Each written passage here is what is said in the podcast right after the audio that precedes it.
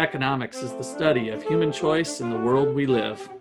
Faith is confidence in what we hope for and assurance about what we do not see. By investigating faith in economics, we can learn how they lead to human flourishing.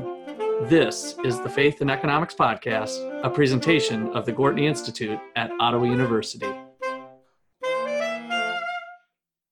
Welcome to our show today. I'm Nate Johnson, the producer and graduate assistant for the Gortney Institute. Today on our show, we have Dr. Russ McCullough, the founder of the Gortney Institute and Wayne Angell Chair of Economics. We also have Dr. Justin Clark, the Menard Family Professor of Philosophy and Ethics.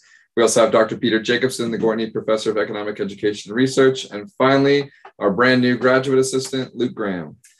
All right. So, yes, first and foremost, welcome Luke to our team and our show. So, looking forward to your contributions to the Institute's mission. Thank you. Thank you.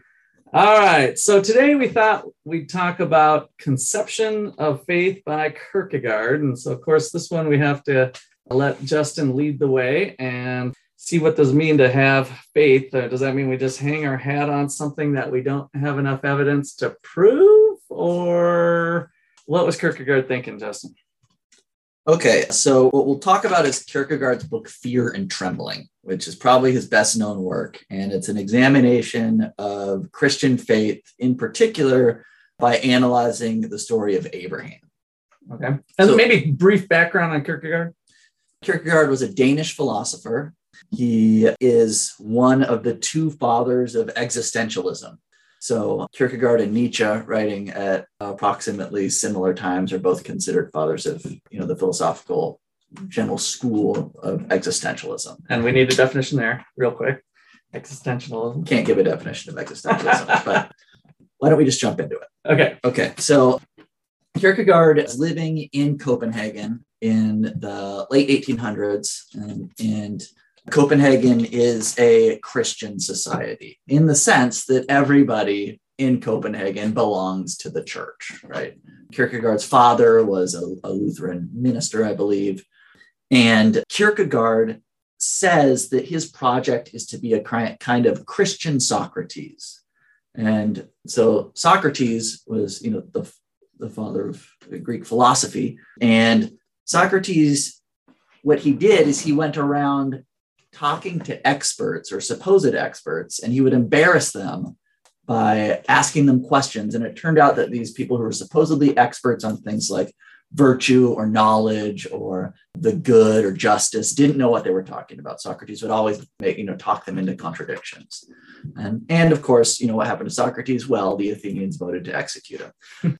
so Kierkegaard says, I'm going to be the Christian Socrates. And what he means by that is he thinks that the people in his society who are nominally Christian don't take Christianity seriously. They don't live Christianity. They don't really understand the thing which they purport to be. They view Christianity like being a member of AAA, right? Where you just pay your fee and then you're covered for the year. Right? And does that make sense? Yeah, yeah, it's yeah. perfect. Yeah. I think that's still true today, of course. Yeah. yeah. So I actually think, you know, I think Kierkegaard is one of my favorite writers. He's very difficult and dense, but he's very, very deep. So what he does is he says, let's look at the Bible and let's look at the father of faith in the Bible, which is Abraham. He says, let's try to look at Abraham's story with kind of fresh eyes and forget the way you heard about Abraham in Sunday school let's try to think our way into what it must have been to be Abraham. So I know I dismissed your definition earlier for existentialism, yeah. but part of what existentialism, uh, what's really central to existentialism is understanding what it's like to be a subject in the world.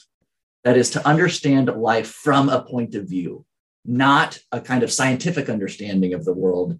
That is, you know, what objectivity tells us but what the lived experience of something is like. And so, really quickly, uh, when I say Kierkegaard wants us to dismiss the Sunday school version of the Abraham story, this might not be true for you, but I know the Sunday school version of the Abraham story, as it was told to me, is something like Abraham is the father of faith. Abraham was told to sacrifice his son Isaac.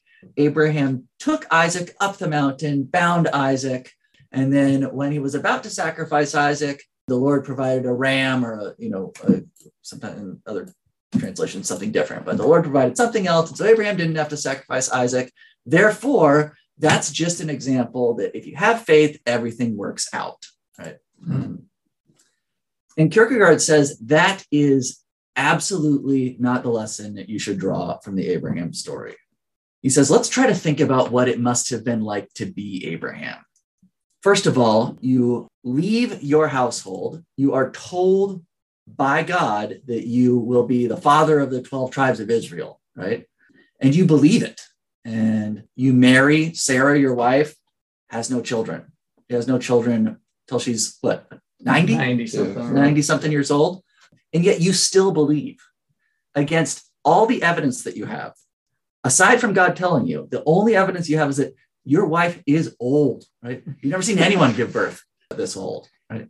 So finally, by some miracle, you get a son. And now, finally, God's plan, which God told you, makes sense. It doesn't make sense for you to be the father of the 12 tribes of Israel when you have a 97 year old wife and you don't have any kids, right? So then miraculously, God gives you a son. And you think, okay, things make sense now. And then God tells you, okay, Abraham, I want you to go take your son up to the top of Mount Moriah and sacrifice him. And now all is lost, right? At this point, God doesn't say to Abraham, Hey, I want you to pretend to take Isaac up to the top of the mountain, right? Uh, he doesn't wink at Abraham when he says, Take Isaac to the top of the mountain. So, Abraham, if we think about what it is to be Abraham, does Abraham now not believe that he is going to sacrifice Isaac? No, he believes he's going to sacrifice Isaac. Does he also believe that he is going to be the father of the 12 tribes of Israel? Kierkegaard says yes. He also, Abraham believes what God tells him. But now it seems like Abraham believes that he's going to sacrifice his son and that he's going to get his son back, which doesn't make any sense. It, it looks more and more when we try to think our way into the mind of Abraham that we has, what he has to believe is something like a contradiction. And then Kierkegaard goes on this very long discussion about whether or not Abraham acted immorally or not, which is kind of not exactly in line with the discussion of what faith is, but his eventual claim is like, look, morality has to be what we can demand of each other. And so Kierkegaard goes through some other situations in mythology where and history where people had to sacrifice their children. So there's King Agamemnon who has to sacrifice his daughter to get the fleet back home in time to defend the city. And the thing about, and you might say that's kind of like Abraham, where Abraham's required to sacrifice his son. And Kierkegaard says this is different though, because Agamemnon, if you ask the people in his society, he can say something like, Look, don't we agree that we have to sacrifice one to save all of us? It's either we all die or somebody, you know, or one of us has to be sacrificed. It's sad. You know, I really wish it wasn't me, but I think that honor demands that, you know, whoever draws the shortest straw, we as a society can demand of that person that they make that sacrifice. Then he talks about Brutus in Rome, a similar thing. Uh, Brutus has to execute the leaders of a attempted coup d'etat. The people who attempted the coup d'etat, Brutus's sons. Now, Brutus, you know, he is sacrificing his sons, but what can he say to people who say, Why are you doing that? He can say, Look, the law demands it. The law is what we all agree to, it's what we all require of each other. Now, that's different than Abraham's case, right? Because Abraham, I mean, even if Sarah asks Abraham what he's doing, what can he say? Yeah, it's coming from the big guy upstairs type of thing, right? God told me to do it, but and then Sarah can say, But didn't God tell you that you're supposed to be the father of the 12 tribes of Israel? And he can say, Well, yeah, I'm going to sacrifice him, but I get him back. Like, you can't, when you are in Abraham's position, you are alone, right? Abraham was facing God on his own, right? And he had to act in a way that doesn't make sense to anybody. He can't even explain himself. He can't explain himself to Sarah he can't explain himself to Isaac, right? Mm-hmm. Yeah, yeah, trick him a little bit to, oh, just trust me, we're going up on the mountain. The Lord will provide, right? That's what he says. And so Kierkegaard's point is if we take the story of Abraham seriously, faith isn't what some people say is like, well, faith is just believing something that you don't have enough evidence for, right? And look, if that's actually the case, and you see people say this sometimes, they go, well, religious faith, you know, if faith is just believing something that we don't have evidence for, then everyone has faith, even non-religious people, because you can't have evidence for, you know, all your beliefs, right? And so we do believe a lot of things that we don't have evidence for. But Kierkegaard has a line that, you know, if you try to make that move, not being content with turning water into wine, you turn wine back into water. That is, you take something that's really, really precious and you turn it into something commonplace. So Kierkegaard says if we are serious that Abraham is the father of faith, then we need to look at what Abraham did. What Abraham did is incredible, literally in the sense of like being hard to believe. And Kierkegaard says that's why faith is something you aspire to. It takes a lifetime to get to that. It's not something that you just pay your dues and you know you automatically have it. It is what he called a one to one relationship with the absolute. Hmm. And he is going to say what it means to be a faithful person is, you know, you are not going to be able to explain it to somebody else objectively. You can live it, but the most you can try to do is to try to think your way into these example like biblical examples that we have. He talks about Mary a little bit too, because he can tell a similar story about what Mary had to undergo, right? So it's fun to think about the title of Fear and Trembling, because on the book's cover, you see, you know, this great painting of Abraham laying the blade on Isaac's throat, and Isaac is looking up at his father, you know, obviously terrified. And so you might think, well, what does fear and trembling refer to? Does it refer to Isaac's fear and trembling looking at his father?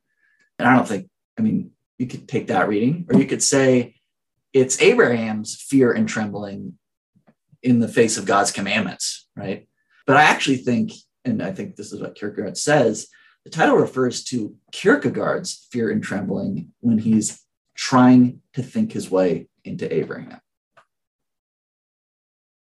All right. Well, I think this is a good cliffhanger for us to come up with some questions. One on my mind is faith and morality. So, can we be immoral and still faithful or faithful and moral? I'm struggling a little bit with how that that went. So I, I, think we'll come up with some other things and pick up from there after the break by 2030, the Gortney Institute will be known for its alumni, supporters, and participants who incorporate economic understanding with their faith in their careers, vocations, communities, and personal lives. The Institute will be a nationally recognized source for knowledge and contributions to students' experience, society's understanding of private and public solutions to poverty, and the overlap of markets, governance, and faith. Young audiences will look to the Institute for challenging and engaging education on faith and economics. The Gortney Institute at Ottawa University is the best place in the Midwest for students interested in freedom and justice and its impact on human flourishing, faith and economics in action. We have a great uh, dual credit microeconomics course for high school students that are looking to achieve some high school credit, and they can check with their institutions to see if it can count towards high school credit and college credit. We'd love you to come to Ottawa University and check out what we have to offer, uh, but these credits will be transferable to other places too. If you were someone, you know, is looking for a college like that, contact Peter, Justin, or Russ today.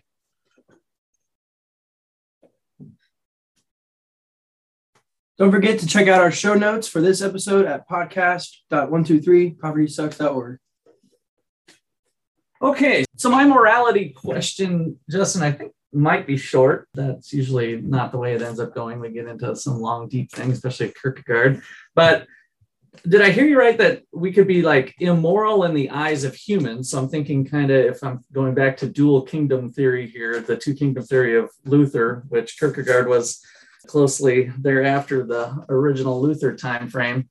You've got the left hand kingdom where humans are dealing with humans and how you maybe experience your faith and explore your faith with humans. And then the right hand kingdom was more of the one on one, mano a mano, you and God your relationship with God, your true faith, so to speak. And so, is that what you're getting at? That we can be viewed as immoral by other humans, like in Abraham's case, but Abraham claimed, no, I'm being moral because I'm faithful to God? That's the part I'm just struggling with a little bit. So there's a, a whole section of Fear and Trembling called Is There a Teleological Suspension of the Ethical? Uh, and that's the question he addresses in this in this part. Okay. So he says by the ethical, I mean the universal, and by the universal, I mean the moral. And it- he likes word games, so the sentences are possibly constructed. But what he ends up articulating is by moral or ethical, he means something like Kant's system of ethics, where to act morally is to act in a way such that your will is universalizable, which means that anybody that you are doing a thing for a reason that you could demand that everybody else also do Hmm, too. right. Um, Okay. so it's, it's essentially, and it's more complicated than that, but it's essentially not making an exception of yourself. Yeah. Which sounds impossible, basically, in today's world, anyway, for sure. But Well, it's such that the goal of your action is attainable in a world where everyone acts in the manner you do. So Okay. theft, for instance, you know, oh, um, oh like oh, I see. when you steal something, what you are saying, like, I want this this other person's private property to be my private property. But Kant says if everybody acted like that all the time, you wouldn't actually be able to steal the thing, right? Because there would be no conception of private property. Or lying is an example too Mhm. if everybody broke th- or like not a better example is probably not paying not paying back a debt Mm. if i say i'll give you $20 and then um, you know on monday where's that $20 you know, that i lent you and i say ah well it's in my best interest now not to pay you back Right. now if everybody always did that i wouldn't be able to get the loan in the first place right so that's kant's conception of what makes things ethical and the important part about that is that it's what we can demand of everybody so that's a very specific meaning for what morality is. So then his question is, well, what did Abraham do? And I mean, his answer is if we just look at it objectively, like not from Abraham's perspective, he tried to kill his son, right? And if anything is immoral, trying to kill your son is immoral. And so he says, so do we have to say that Abraham acted immorally? And Kierkegaard doesn't want to say that, right? So his answer is that is a yes to the question of the title, right? Which is, is there a teleological suspension of the ethical? Hmm. So he's going to say, because Abraham is in this one-to-one relationship with the absolute, the ethical is suspended for Abraham. Yeah. Mhm. Um, So it's neither immoral nor moral. Because remember, the source of morality and what we mean by morality is this very technical and specific claim. And a lot of shysters have used that same logic over time. It's my actions are okay because I've got a one on one with God that said it was okay. Sure. yeah. Charlatans and people, you know, over time that either prosperity gospel or otherwise doing things in the name of God, claiming that same relationship is my point. That's what you said. That when they you hit that suspend. pedestrian with your car when we were driving the other week. All right, Peter, what do you got here to spar? So the answer to this might just be no, in which case I'm going to put a lot more work and make you give me your thoughts. but I think the proper reading of Genesis 22 is that it's the first half of a story. And actually, the second half of the story comes along a lot later. And what I mean by that is Genesis 22 has, and this is not like original to me, this is noticed by a lot of biblical scholars over time, has a lot of very clear parallels between Isaac and Christ. I mean, there's the obvious one that the son is being sacrificed by the father, but the, you know, even like very specific details, like first off, it's the same mountain. And so Mount Calvary and the mount that Isaac's being sacrificed on, same mountain, same place. Maybe not the exact same part of the mountain, but it's the same mountain. Isaac carries the wood for the sacrifice up the mountain. This is, you know, Jesus carries his own cross up the Mount Calvary on his way to being sacrificed. And so there, there's a lot of these parallels that run. And so basically, what I'm asking or what I'm wondering is Does Kierkegaard make any comments about this relationship between Isaac and, and later Jesus in the Bible and what, you know, sort of uh, relationship there, there is there for, for Abraham's faith or the fulfillment of his faith? Does he talk about that at all? And if not, what do you think about that? Off the top of my head, I want to say, I mean, he talks about Jesus all throughout this thing. Mm-hmm. So It's tricky I would be shocked if he didn't, but I can't quote chapter verse of where he does Sure. off the top of my head. Okay. Yeah, I 100% agree with you that there are all of these parallels there. I think that when you draw these parallels, then the project becomes interesting too, because if Abraham is the example of faith by sacrificing Isaac, and we're trying to think our way into the head of Abraham, and it's very hard to do that, right? That's the moral of the story, or it's the moral of Kierkegaard's reading of the story. Does that tell us something about trying to think our way into the mind of God in the mm-hmm. Jesus story, right? Right. And so, one of the things that you often find in arguments against the existence of God are things like, you know, the problem of evil or whatever. How could a good God involve, like allow all this evil in the world or whatever?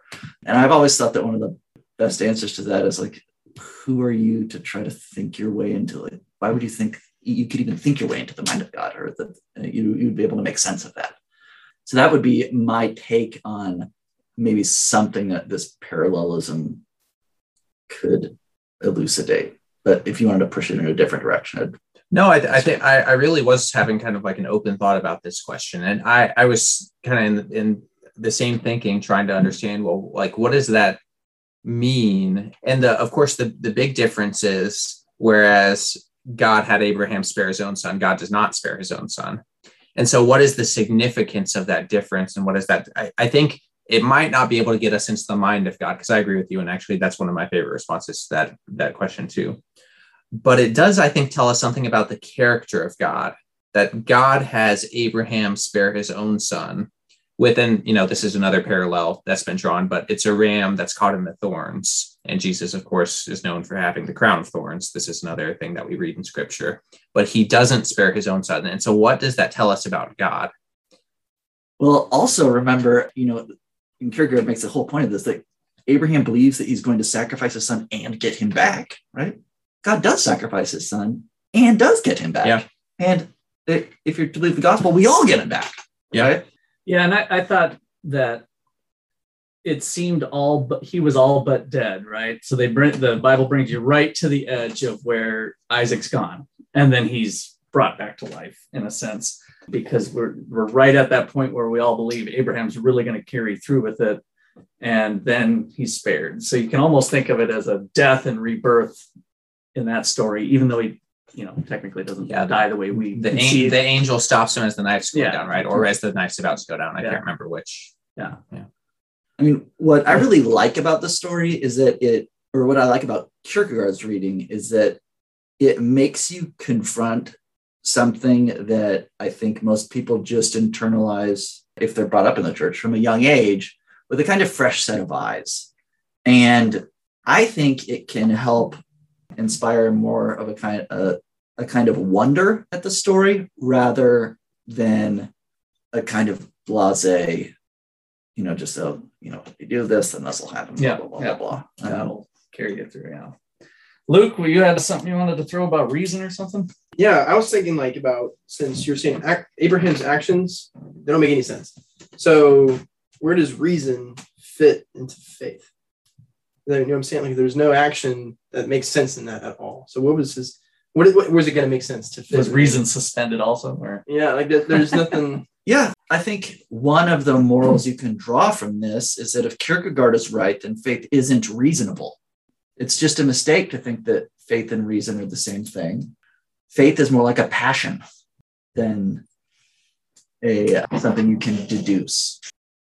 I'm actually Hmm. really glad you brought up that question and that answer because this almost in like a very weird way, I think settles Kierkegaard and like I, I don't mean to try to pigeonhole because I'm sure there's aspects where that's not true, but in a sense settles him a lot into like an evangelical camp. Because uh, what one thing that I I am an evangelical, one thing that I dislike though, whether it's from evangelicals, Catholics, any tradition, is when people say things like, well, I believe faith and science can work together. And, you know, hmm. I don't dislike the spirit behind that, but what I dislike is like, but you recognize that part of the Bible says that someone miraculously rose from the dead, or that like the sea parted, right? These are things that don't have scientific explanations. And if they did, it seems like they would have less value. And so evangelicals tend to embrace this side of things uh, maybe even you know further than i would in, in certain aspects and say you know if science tells me something that contradicts the bible then i'm going with the bible. Evangelicals are very clear about this. And i'm not going to try to re-understand the bible in light of something new that we learned. So do you think kierkegaard in a sense this denial of like faith is as reasonable? Do you think that is kind of a, a similar sort of approach yeah he's i mean he would say that what you were saying you don't like is exactly the kind of turning uh, wine back into water. Yeah. Um, okay.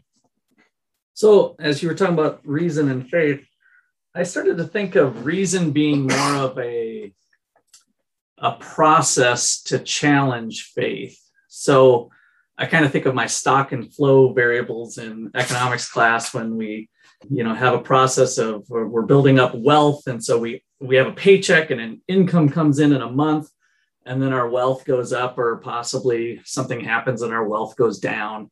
And so the the wealth is the stock of something. And I, I think our faith is kind of that way in a sense. People doubt their faith. Some people have faith in different things than what we conceive as the christian god. And so i think reason is there to challenge your faith in whatever you apparently have faith in and it can refine and make it better and so as a Christian comes to faith, let's say, and they're all filled with good feelings and life is good. And then two years later, they start to question that faith because they lost that feeling of God. They might be able to use their reason to justify their faith again in the sense of investigating was Jesus a real human being? What kind of evidence do we have? And so it turns out the biblical evidence is pretty good compared to like Muhammad, who had 600 years of nothing in writing and it was all verbal. So the historical evidence and arguments for Jesus are actually pretty strong. And so I think reason can guide us back to our faith or challenge it as we go through life. I'll give you Kierkegaard's answer, which is that uh, Kierkegaard was the person who popularized the term leap of faith. Is that right? Yeah. And that's, you know, it's all throughout Fear and Trembling. And his point is that there are these decisions that you are going to have to make where you won't have enough evidence either way. Mm-hmm. Um, and you must leap. The question is whether or not you know where you're going to leap to. And so his claim is that faith is always this kind of leap. You'll never have certain evidence that for a kind of religious belief, it always requires a leap. And if it didn't require a leap, it wouldn't be faith. So I, have another question for you, Justin, and this can be to Justin or to what you would think Kierkegaard would say. One thing that's often emphasized, you know, for different reasons amongst different Christians is the difference between belief and faith. Can you talk to that a little bit if you have any thoughts on that, uh, on anything like that? So, one of the things we get from Kierkegaard is a very specific conception of faith in the same way that I was saying he was dealing with a very specific conception of morality, right? A lot of people use the word morality to just mean what you should do, but if we're using the word morality in Kierkegaard's terms, that's not what it means. It means what other people can rationally demand of you, like, right? And Kierkegaard thinks that Abraham did the right thing, right? But he doesn't think he did the moral thing. Does that make sense? Okay, that's kind of circling back to what I was struggling with earlier. No, that doesn't make sense. I'll, I'll just be honest. So remember, Kierkegaard thinks that morality is suspended for Abraham. I don't understand why he thinks that. Because he doesn't want to say Abraham acted immorally. But given what he says morality is, he would have to say that. Why wouldn't he suspend his belief? He is, uh, why wouldn't he say my definition of morality must be incorrect? Why wouldn't he make that move instead? Because it seems like the two options are I have to be able to make an exception when you're dealing with the absolute, or my conception of morality is incorrect. Because my conception of morality is like in relationship to the absolute. If the absolute says something, then it is moral If the absolute says don't do something, it's not moral. That's how I conceive of morality. And so why wouldn't Kierkegaard just say instead of well, there's an exception when dealing with the absolute that the absolute is the, the definer of reality I morality? Give mm-hmm. one reason which I think Kierkegaard might say, which is, look, I'm not going to try to reinvent what people what in philosophy the term means right now. Okay. Right. Which sure. is, I mean, Kantian conception of morality was yep. just that. Right? Okay, that makes sense. Um, the second thing he might say is, I want to make room for faith and I want to talk about faith. You can, t- say whatever you want about morality. I want to make sure that you know we don't settle on what we mean by morality first and then have it you know and then all agree to you know be moral and then it turns out that we have to say things that we, well you know we don't want to do kierkegaard is saying you know morality suspended this is the thing that's important I see. Yeah, This that is makes faith. sense. That makes sense. All right. Well, any last words there? So it's fair to say that morality is defined as external demands by humans. what we can rationally demand of each other Yeah. So there are all kinds of external demands by humans that aren't Okay. things that we could rationally demand of each other Yeah, yeah, right? yeah. Um, Okay. but It's using reason actually to figure out that definition of morality. yeah exactly so kierkegaard thinks morality is reasonable Yeah. Right. mhm, Right. in just the way that faith isn't Yeah. yeah. It kind of builds a really the social structure and fabric of what Luther would have called the left-hand kingdom too. That that's just part of it. But then I think your point is good that that was by God's design. So it's really all it's not really Yeah, suspended. it was a I, I think it created in the image of God and God created us. And, Yeah, I- and I- so it ultimately goes back to the absolute. I think at the bottom of the barrel, pursuing that line that I was trying to with Justin would come to like semantic disagreements that like we're just calling different things the same thing and calling the same things different things. I think basically like there is a term of that means that you could call morality in the Kantian uh, way of thinking that I agree if we were to uphold that should be suspended in, in the cases that Kierkegaard was talking about. So I, I I think I know what's going on beneath it. I don't want to dive too far into it because I don't know I don't like playing word games. I'll, I'll just say that this this distinction is still a live one in metaethics currently, right? So, like uh, Dale Dorsey at KU wrote a book called The Limits of Moral Authority, and his claim is that, and actually published an attack on Dorsey, which made it the criticism made it into this book, uh, which I was very proud of. But his claim is that if we have to take what's called PMI, the principle of that nobody can count for more than anybody else in our moral deliberations, then it turns out that almost all types of morality, like you know, utilitarianism, for example, or almost any kind of consequentialism, are going to be too demanding in the sense that they are going to require you to sacrifice people that you love um, to benefit people You who are far away from you, are far away. right? So his conclusion is that since this conception of indistinguishability is central to morality, that what morality requires of us and what we have all things considered reason to do, those can wildly differ. And therefore, morality doesn't tell us what we all things consider should do.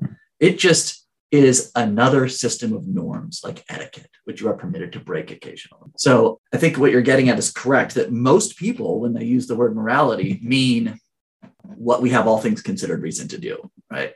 And I have it in my notes from somewhere, but I apparently don't know it well enough to always come to the top of my head, even though I want to get to that point. When you have Justin's word, I think it's a two word saying of when you have a higher level of responsibility to those you are near to. Principle of permissible partiality. Permissible partiality. Yes. All right. That looks like a good place to end. We'd like to thank you all for listening to the Gordon Institute's production here at Ottawa University. If you like what you hear, be sure to forward it along to your friends, and a five star rating helps other people find us as well. Other than that, be fruitful and multiply. Thanks.